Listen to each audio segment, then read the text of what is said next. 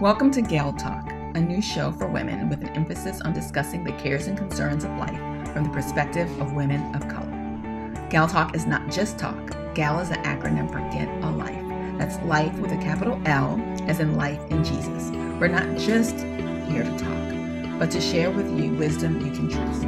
Now, what we will say will sound like it's countercultural at times because it is. God's wisdom is often opposite of what we want to do. It's the hard thing to do a lot of times, but it's the thing that will bring us peace and contentment that other advice will not give us. Join us on this countercultural journey. Hello, Galaxy. We're back at it again. My name is Angelica Jackson, and I am the Gal Talk host. In case some of you didn't know, every month we host a book club.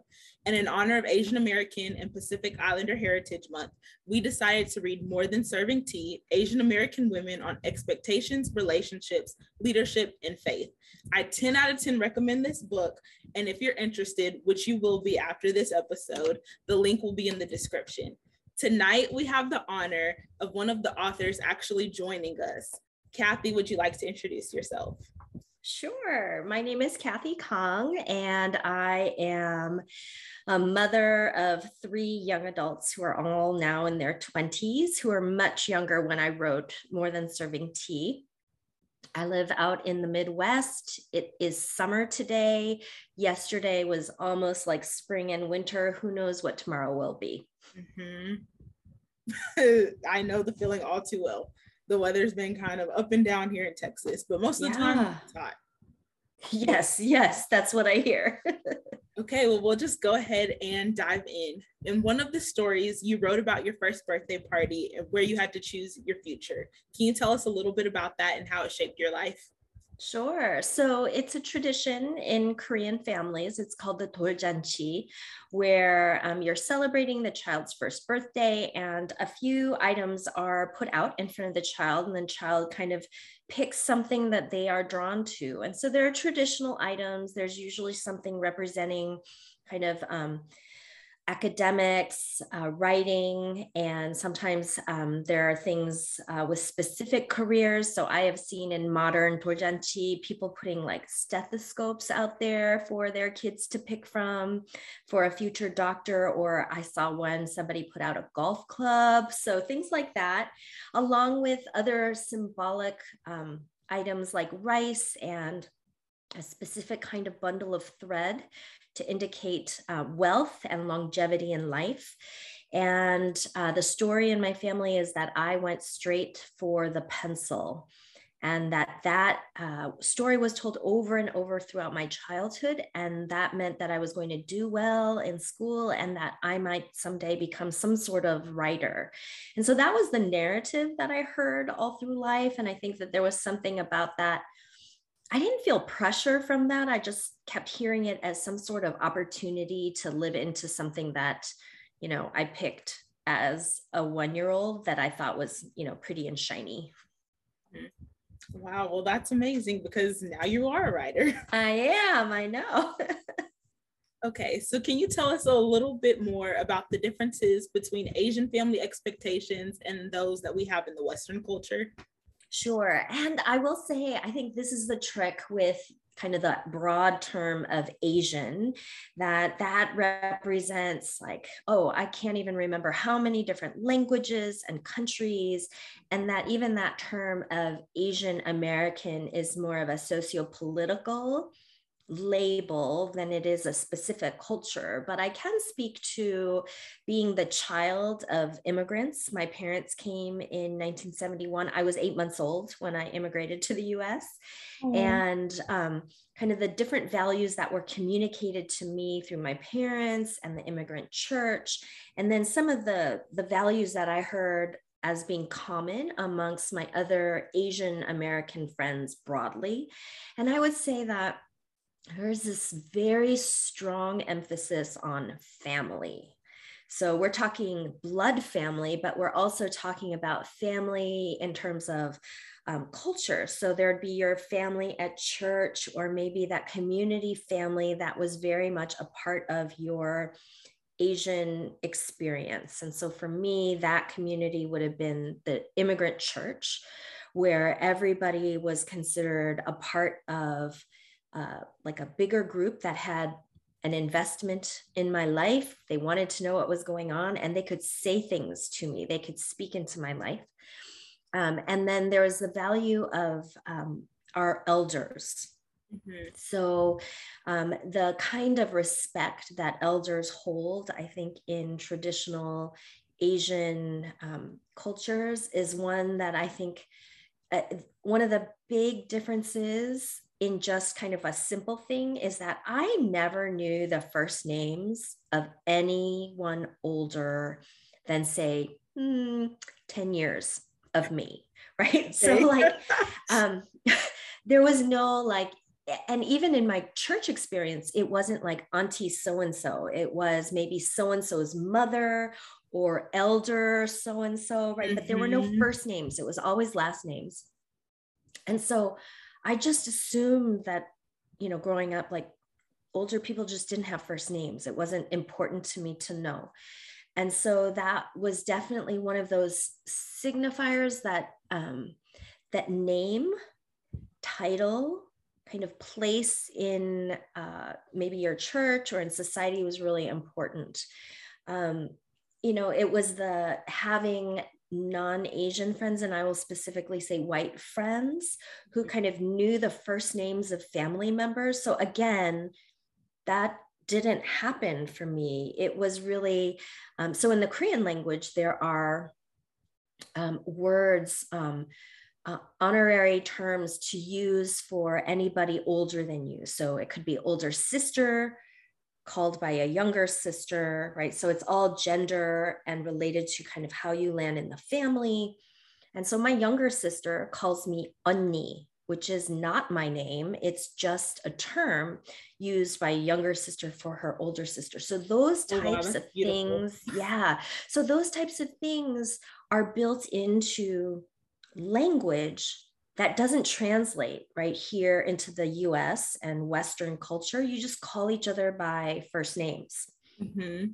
Even the idea of somebody who is older than you in the work setting or like a mentor, there is a there's a word in there are words in the Korean language, hube and sunbe, the kind of the mentor and the younger person is all built. And you know, there are lots of negatives to that kind of hierarchy, but there are also a lot of positives in understanding the value system, kind of where people land in relationship to you.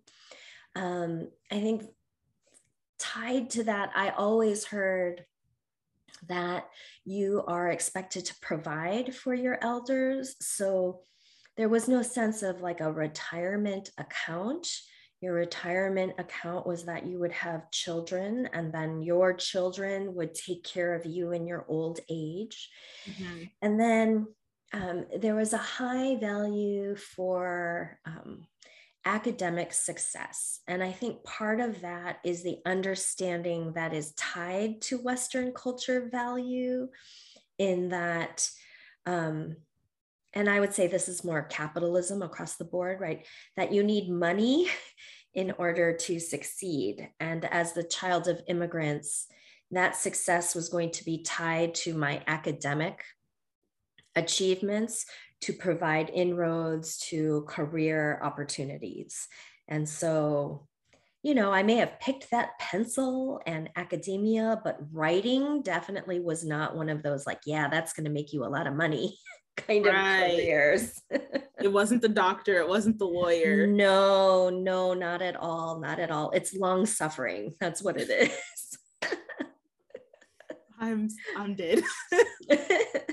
so how did they react? This is not one of the questions that I sent you, but how did they react when you told them you wanted to be a writer or when you well, first started your career? Yeah, so I started my career out of college as a newspaper reporter. Okay. And so they had a category for that and it wasn't a great category. It was definitely like, "Oh, so you know, do you want to go into television? So that was the category of like, well, we've only seen maybe one Asian American woman on TV at that time. Is that what you want to aspire to? And I was like, no, not really. I, I don't want to be on camera. I want to be just typing words into right. a computer. Um, and then I went to vocational ministry, and my dad was a pastor. So they had a category for that, but also not what they anticipated their college educated daughter would do. Mm-hmm. And not only that, but in the ministry I was at, I was raising my own support. So in their mind, I was begging for money. So not a great um, alternative to newspaper reporting.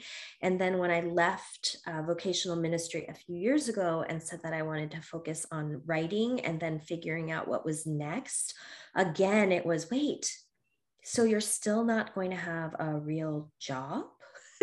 oh.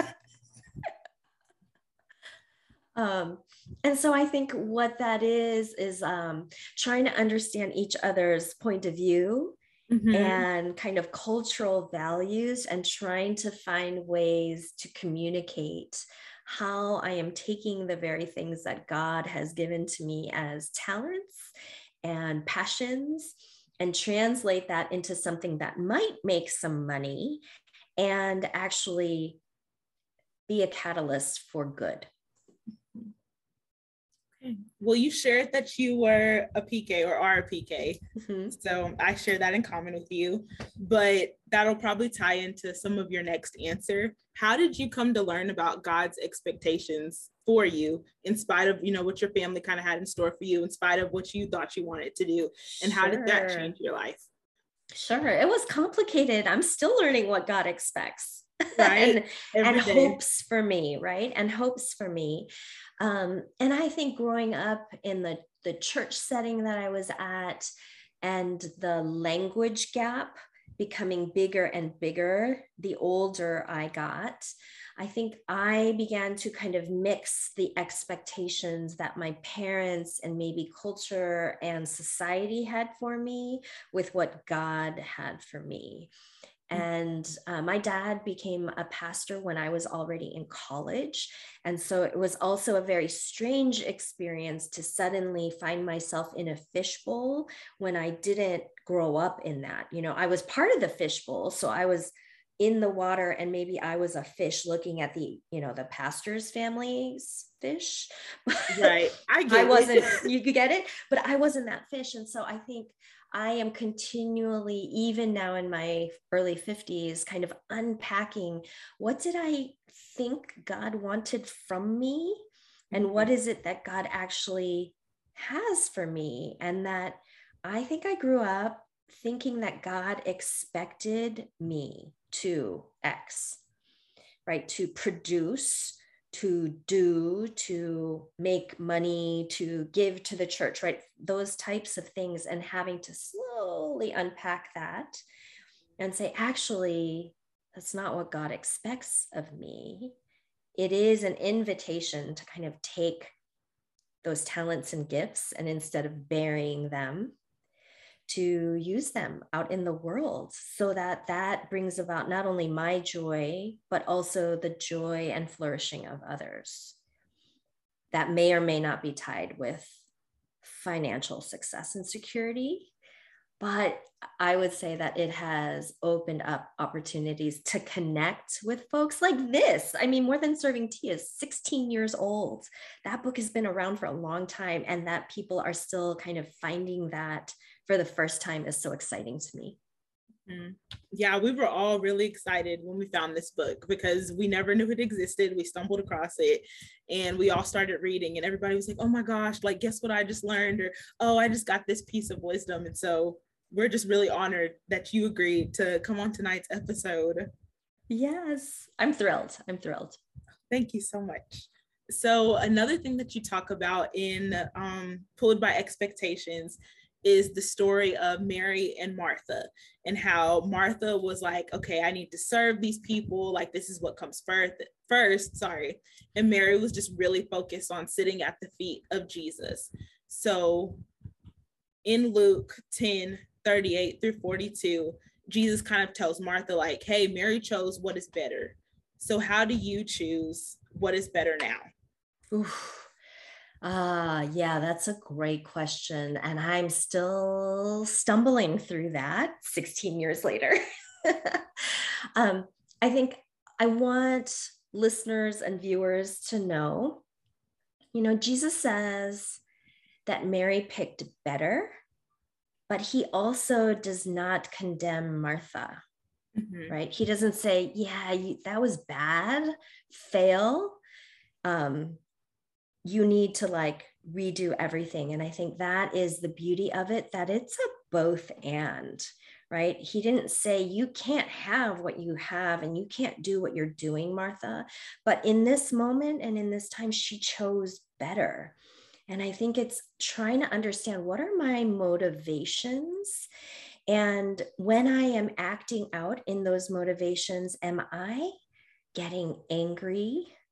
Am I expecting others to respond to my giving and my service in such a way that if they don't behave that way, I become bitter or I become frustrated or angry. So I look at Martha and I think there's nothing wrong with what she was doing. Just like there was nothing wrong with what Mary was doing.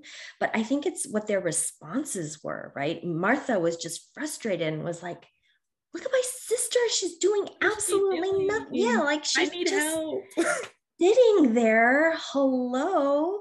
And I think that's the moment where I find myself going, oh, I have not chosen the better thing. I have chosen to serve with an expectation that people are going to act a certain way because I'm doing this thing. Whereas Mary has no expectation right? And I think that's the invitation that Jesus has for us. And so I am always wanting to check myself, especially when I'm running around like Martha. Mm-hmm. Right. Like, and it's so I, easy to do nowadays. Isn't it? It is. It is. Even, I mean, it was, it was a hard thing during the first couple of months of the global pandemic to not have to run around doing all sorts of things because so many things were shut down. Mm-hmm. But that also was a good check for me in realizing, well, what happens when nobody can see what I'm doing? do I still do those things? And then do I do them and feel angry that no one is like thanking me for that or offering to help? Right? Because the world tried to shut down. So I think that is that is what I am still learning from Mary and Martha. It isn't an either or, right? Life is never a simple binary, but I think the invitation is still to find ways in which we are sitting at the feet of Jesus. And that could be serving at coffee hour or fellowship hour at church. But if you're going to do it and be like, mm, why is she just sitting there enjoying her coffee and not helping me i think that's that's the moment of self-reflection yeah do it without expectation yeah so speaking of expectations how do you handle the expectations of being a christian asian american woman in your life today? Well sometimes i have words that i will not speak on this podcast and on the recording. Um, I think uh, uh, the older I get, the less I care mm-hmm. about some of those expectations, partly because one, I'm too old to fulfill some of those expectations. Like it's past. I can't. I can't be that scholar. I can't be that theo- theologian with the letters. I mean, I could, but I'm not gonna. I'm not gonna. That's not. That's not God's invitation to me. Um, and I think uh, the other part of it is what are some of the expectations that I kind of wanted to push back on simply out of rebellion? Okay, right because i didn't good. want that right like that's a stereotype when actually that is part of my gifting and i love doing that i just maybe didn't see it uh, reflected in the world around me or that's not considered leadership in the Christian world, where some churches have had this practice of reading business books about leadership mm-hmm. and then kind of translating that into Christian words and throwing right. a couple Bible verses, right? And realizing, oh, maybe some of the things I push back on, I actually love and enjoy doing, but out of kind of like, well, I don't want to be that kind of woman. Mm-hmm. In my 30s, 20s, early 40s, I was like, and the older I got was like, no, actually, I love I love being that person who gathers people in my home and invites people into my space. And I don't care what it looks like because I really don't, except right now, like you can't see the unmade bed on the other side of the camera. but yeah, so that's that's how I how I keep working through that. And I really appreciated um, my Asian American sisters mm-hmm. um, who are older, same age, younger, right, who have um, a pulse on different seasons of life and what the world is shouting at them. And I didn't have social media in my 20s and 30s. And I, right? Oh my gosh. But this, but even things like this, right? A podcast or YouTube didn't exist when I was starting out in this kind of sphere. And now I think, oh my goodness, what some of the women feel like they have to do. Mm-hmm. Um, and and to get their stuff out there, I just think, oh, I, I don't think I would do it if I if if I were my 20 something year old me now. I think I just feel like.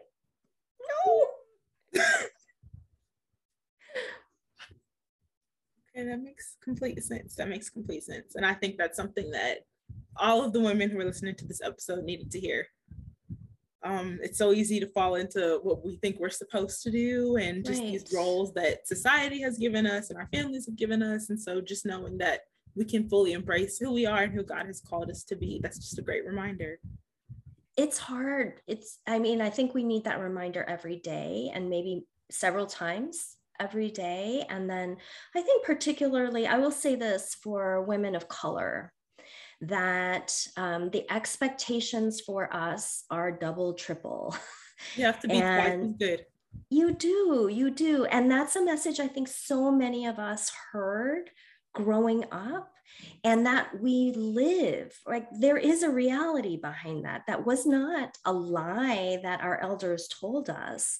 And i think the the challenge there is how do we not um, how do we not kill ourselves in the reality of who we are the talents we've been given the opportunities we want to pursue and what I see out there is right the grind kind of and and we were not meant for that.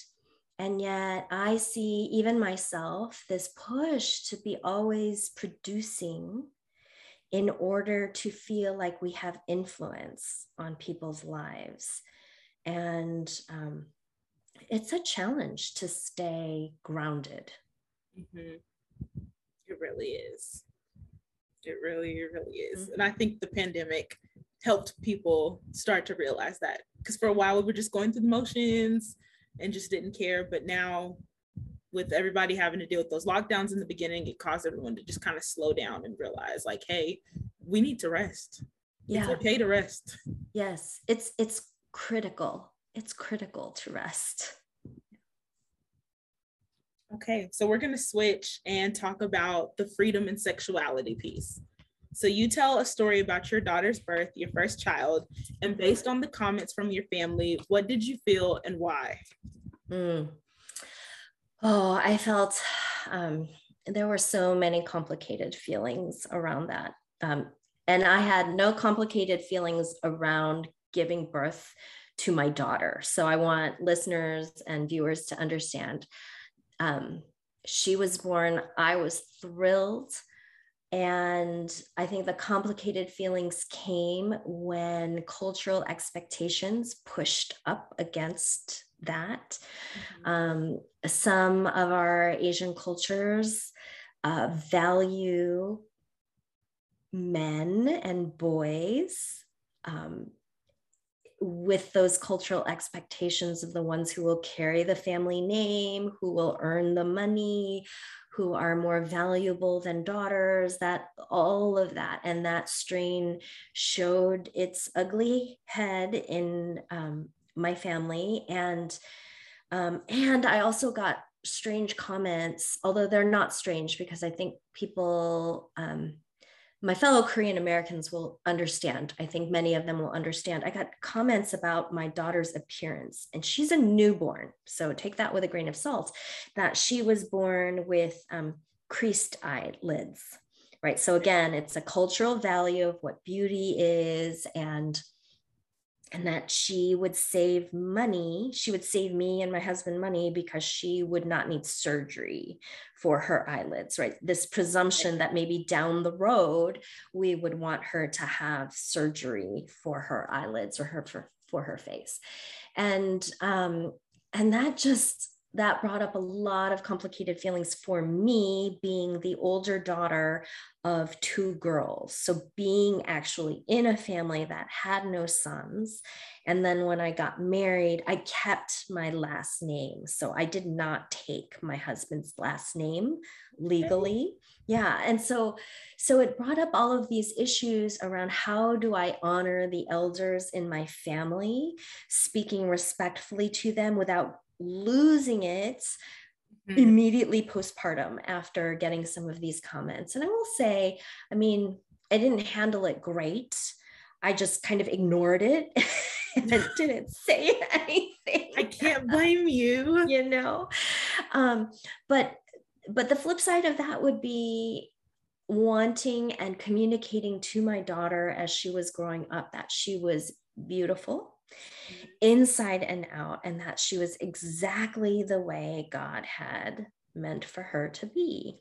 That her eyes were beautiful, her two dimples were amazing. The mole that she has on her face is just distinctive, and she isn't her without that, right? And and wanting her to know that her value was not in her gender mm-hmm. right? And and not in her her sex or sexuality but that who she is. And gender and sexuality is part of that but not the only thing.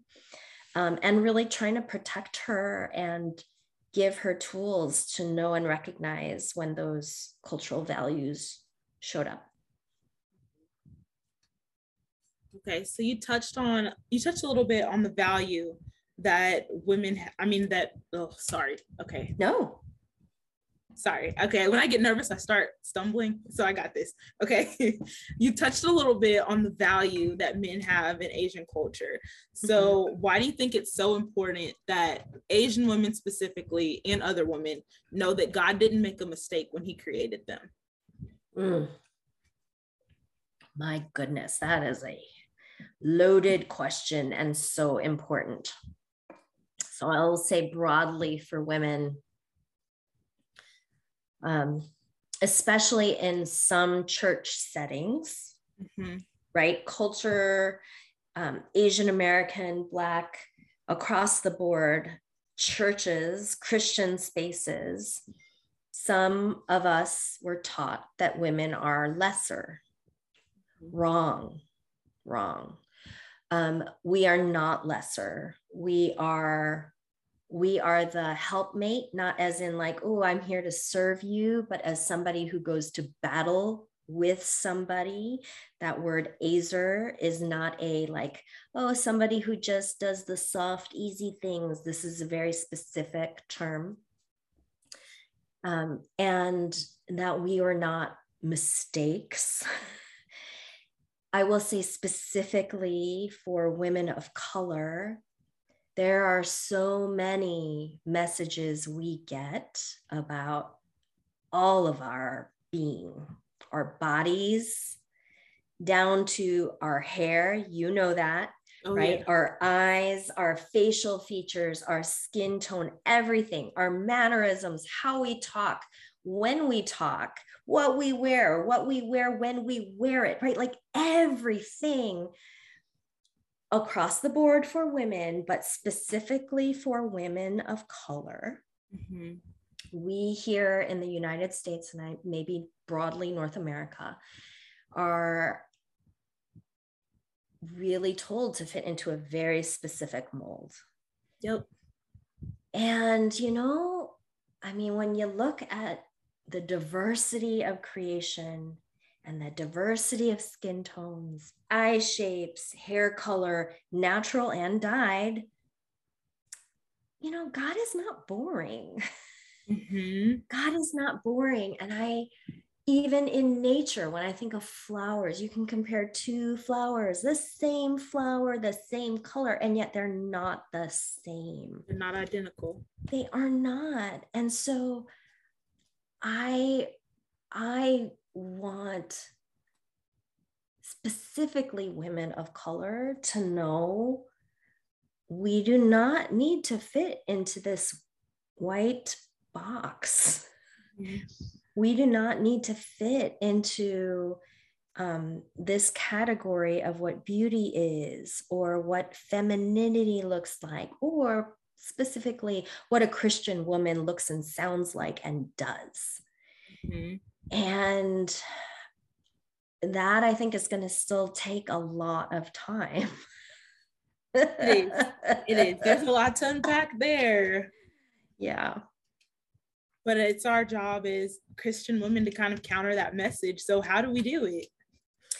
Um, you uh, you have to take courage to live into some of those um, differences that we have in our bodies, in our um, talents and giftings in our communities, in our values that may not play out neatly in our specific church or church setting. Um, we need to find um, other women to journey with, and we need other women to learn from and they may not and should not all look like you, sound like you, believe everything you do. But I think that we um, can really limit ourselves if we're only looking at people who believe the exact same things that we do and choose the same whatever that we do. Um, and I think that's where I've learned and drawn a lot of courage from is finding other examples of women who kind of break the mold.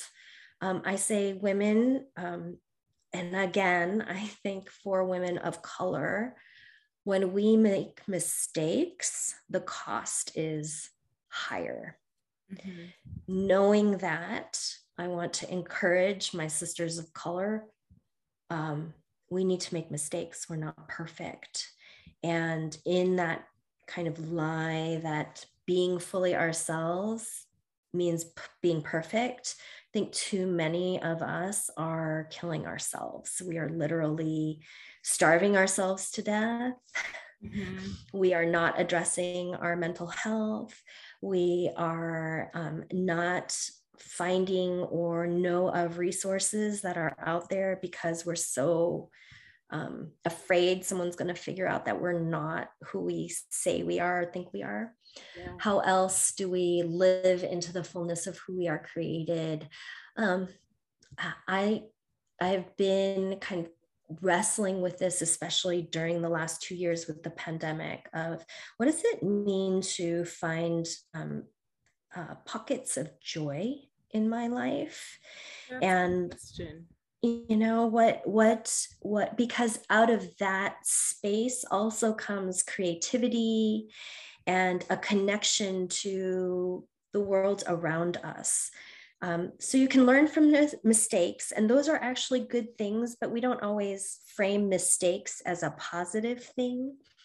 Um, joy can be really right? It's it's it's framed very negatively. But I would also say trying to find those pockets of joy is a lot harder than just like being happy, right? So being happy, like being happy, I don't know, like watching my favorite TV show elicits a feeling of happy, but that's not joy. Like that's that is not really deep connecting to something in my soul that points back to God. Mm-hmm. That's what I think of as like really what gives me joy. And um, I think for us as women and Christian women, we need to be able to have a few things that we can name that bring us deep joy so that we see God being generous and beautiful and creative for us and with us. So, who are some of those women that you really rely on? So, um, I just got to see um, several women just this past weekend. We call ourselves the Napa ladies.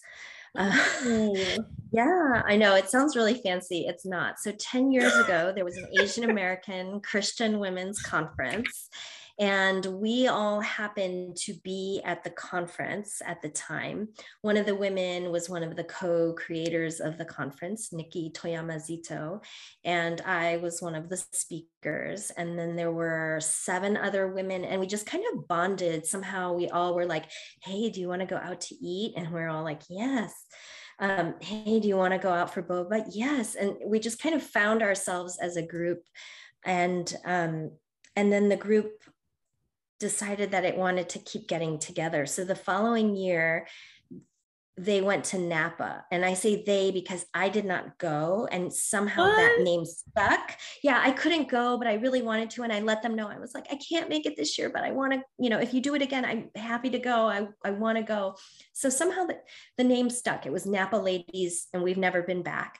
Um, and we have gotten together every year, minus the two years of the pandemic. Mm-hmm. Um, and we gathered virtually during the first year of the pandemic. And um, I would say these women have been uh, a great example of community that I think is a little more accessible for people. Okay, so none of us, I don't live near any of them. Okay, you're all not in this. We're all spread out. There are a couple in California that can are much closer and actually live in proximity to each other. But us as a group we are not all in one city. And um, and uh, we have stayed in touch really by text and emails. And it's getting a little out of control but um, that is how we've stayed in touch. And when something is happening we text the group and we pray for each other or if we've like discovered some new like I don't know, skincare that we really love, we'll text it and, you know, that happens. But on a heavier note, when there is crisis happening, we know that these are the women who will literally drop everything and pray. Mm-hmm. And try to figure out is there something that we can do or send or um, or network to provide for one of ours um, in a time of need we've had the luxury and the privilege of being able to gather every year. So that is not necessarily accessible to everyone. And yet we found during the pandemic, we couldn't travel, right? So mm-hmm. again, thanks to Zoom, we were able to get together. And um, these are women, when we get together, people ask, So what do you do? We literally eat, talk, share, pray. That's what we do we go on a walk, we're talking about life, the questions we have about growing older or children or marriage or church or leadership and careers. And then before we leave, our time is spent praying for one another. And we leave and we won't see each other for another year, maybe as a group. Um, and I think that kind of community felt more important during the pandemic because we were never in each other's lives on a daily basis in that way. Um, and then you have the neighborhood friends, right? Um, and I think people know like the older you get, it's hard to make friends. It is. It is. It is. And Nobody I'm not even that old. That. I'm only 25, but it is yes. so hard. Once you leave like school, yes. not seeing people constantly. Mm-hmm yeah people Yeah, it really is. And I tell, um, when I used to be in college ministry, I would tell freshmen, this is your chance. This is the easiest time to make friends because this is the only time where you will literally leave your doors open and just let people wander in. The, the each year of college, you shut the door more and more, and you kind of get into your group of people but as a freshman you don't you know you're like hey i want to meet everybody. So um, it's even harder as an adult and super hard the older you get um, and so again you have to put yourself out there and find ways to make friends not dates friends. And maybe you're going on dates with people who might be your friends right? Like you go into big gatherings of people and try to like is this somebody I connect with and we could hang out with? And, eh, you know, you're finding your way. Out. Right. Yeah. So, um, finding those kind of neighborhood friends who can show up on your doorstep um, and drop off cookies, banana bread, um, soup, um, other beverages, if you're so inclined. And then um, and then for those of us who are active in a church, to find friends there as well. And they don't all have to be in your life stage. Mm-hmm. Um, Ooh, I think that, you know, that it's important to have friends who are married and single and older and younger and be a person who is open to friendships that are not just your peers because they all have something different to kind of teach you and add to it. Yeah. Okay, that's good. Okay, so speaking of everyone just kind of embracing each other and building a community, um, as women of color, we really have to stick together. So, what are some ways that you think we can advocate for each other? Oh, that is so hard and easy. okay, so one thing I would say is that um, we need to learn from each other about each other's communities, mm-hmm. right? And so, um, you know, in the last two years, there were so many books, anti racism books that hit the New York Times bestseller. And I'm like, did people read them? Because I feel like people bought them, but maybe they didn't read them and they just were really pretty on their nightstands. Um, and that goes for women of color. We cannot assume we know everything about each other's communities based on what we see out in pop culture and in society because we're not fully represented in those spaces. And so, um, um, educate yourself, and this goes for all women, but educate yourself, read the books that you bought um, Don't just post them on Instagram. Right. Seriously. Because like people bought a lot of books and I'm not convinced that anybody read them. Oh, no. um, right. And so educate yourself. You don't have to just read books. There are plenty of movies. There's plenty out there on social media, news platforms, even flipping through magazines that you don't necessarily um, pick up on a regular basis. Maybe just go to the library and check things out. So there are a lot of ways to learn. And then in your relationships, ask questions. You're going to make mistakes. And then when something happens, should not be the only time you advocate for other women of color. Right. So that's good. Right. So I feel like um, you know, the last couple of weeks have been really, as I, I, I posted on Instagram, a lot of poo poo and caca a lot of bad stuff happening again to the Asian American community and to the Black community. And um, I have friends, we show up for each other in these times of crisis, but really what's so important is that we're checking up on each other, not just after the latest shooting. Right. right. And we're checking in with each other like, hey, have you like had enough water today and i saw that post how are you doing or you know i i I read something, it made me think of you like check on each other because the big performative ally stuff is really easy. Mm-hmm. I mean, tons of people posted black squares on Instagram. I don't really see how that changed a whole lot, if anything, for Black America and specifically Black Christians. Like, what did that change? Um, it was super easy, but um, so who are you actually in relationship to?